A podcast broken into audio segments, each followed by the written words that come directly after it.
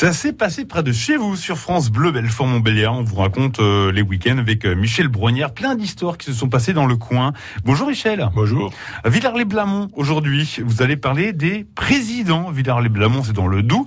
Et vous parlez de président, président de la République? Oui, comme euh, nous sommes en année d'élection présidentielle, je me suis dit que c'était l'occasion de réviser l'histoire de nos présidents de la République. Et pourquoi alors Villars-les-Blamont? Parce que dans les années 70, euh, Joseph Poupenay, qui a été maire de la commune de 1959 à 95, euh, a découvert dans le grenier les portraits officiels de tous les présidents qui se sont succédés à la tête de la France depuis 1848. Ah ouais, quand même, ça fait combien de présidents? Eh ben, on va compter. Hein. Euh, alors bon, pour la première République euh, de 1792 à 1804, il n'y en a pas eu. Pour la deuxième République, il y en a eu un. C'était Louis-Napoléon Bonaparte de 48, 1848 à 52.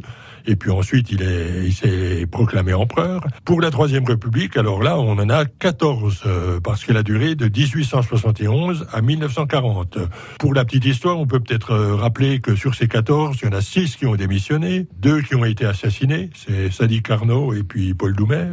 Il y en a un qui est mort en exercice euh, si les enfants sont couchés. On va rappeler que c'est Félix Faure. euh, Ah oui, qui est mort dans les bras de sa maîtresse, non? Voilà, voilà, sa maîtresse qui s'appelait Madame Steinhell, née Japy. Euh, Ah tiens, on donc ça me dit quelque chose, Japy aussi. Voilà, on rejoint l'histoire locale. Il y en a un qui a été euh, déposé par Pétain en 1940, c'est Albert Lebrun. Déposé, c'est un joli mot pour dire viré. Voilà, viré, c'est Ok. ça, tout simplement. Pour la quatrième République, il n'y en a eu que deux, puisqu'elle a duré de 1947 à 59.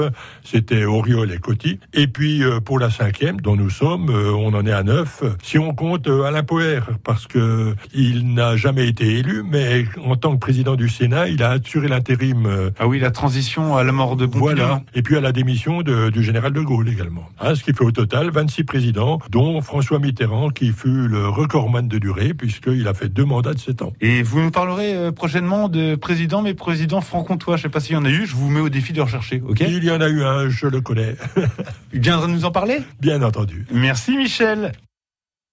À la semaine prochaine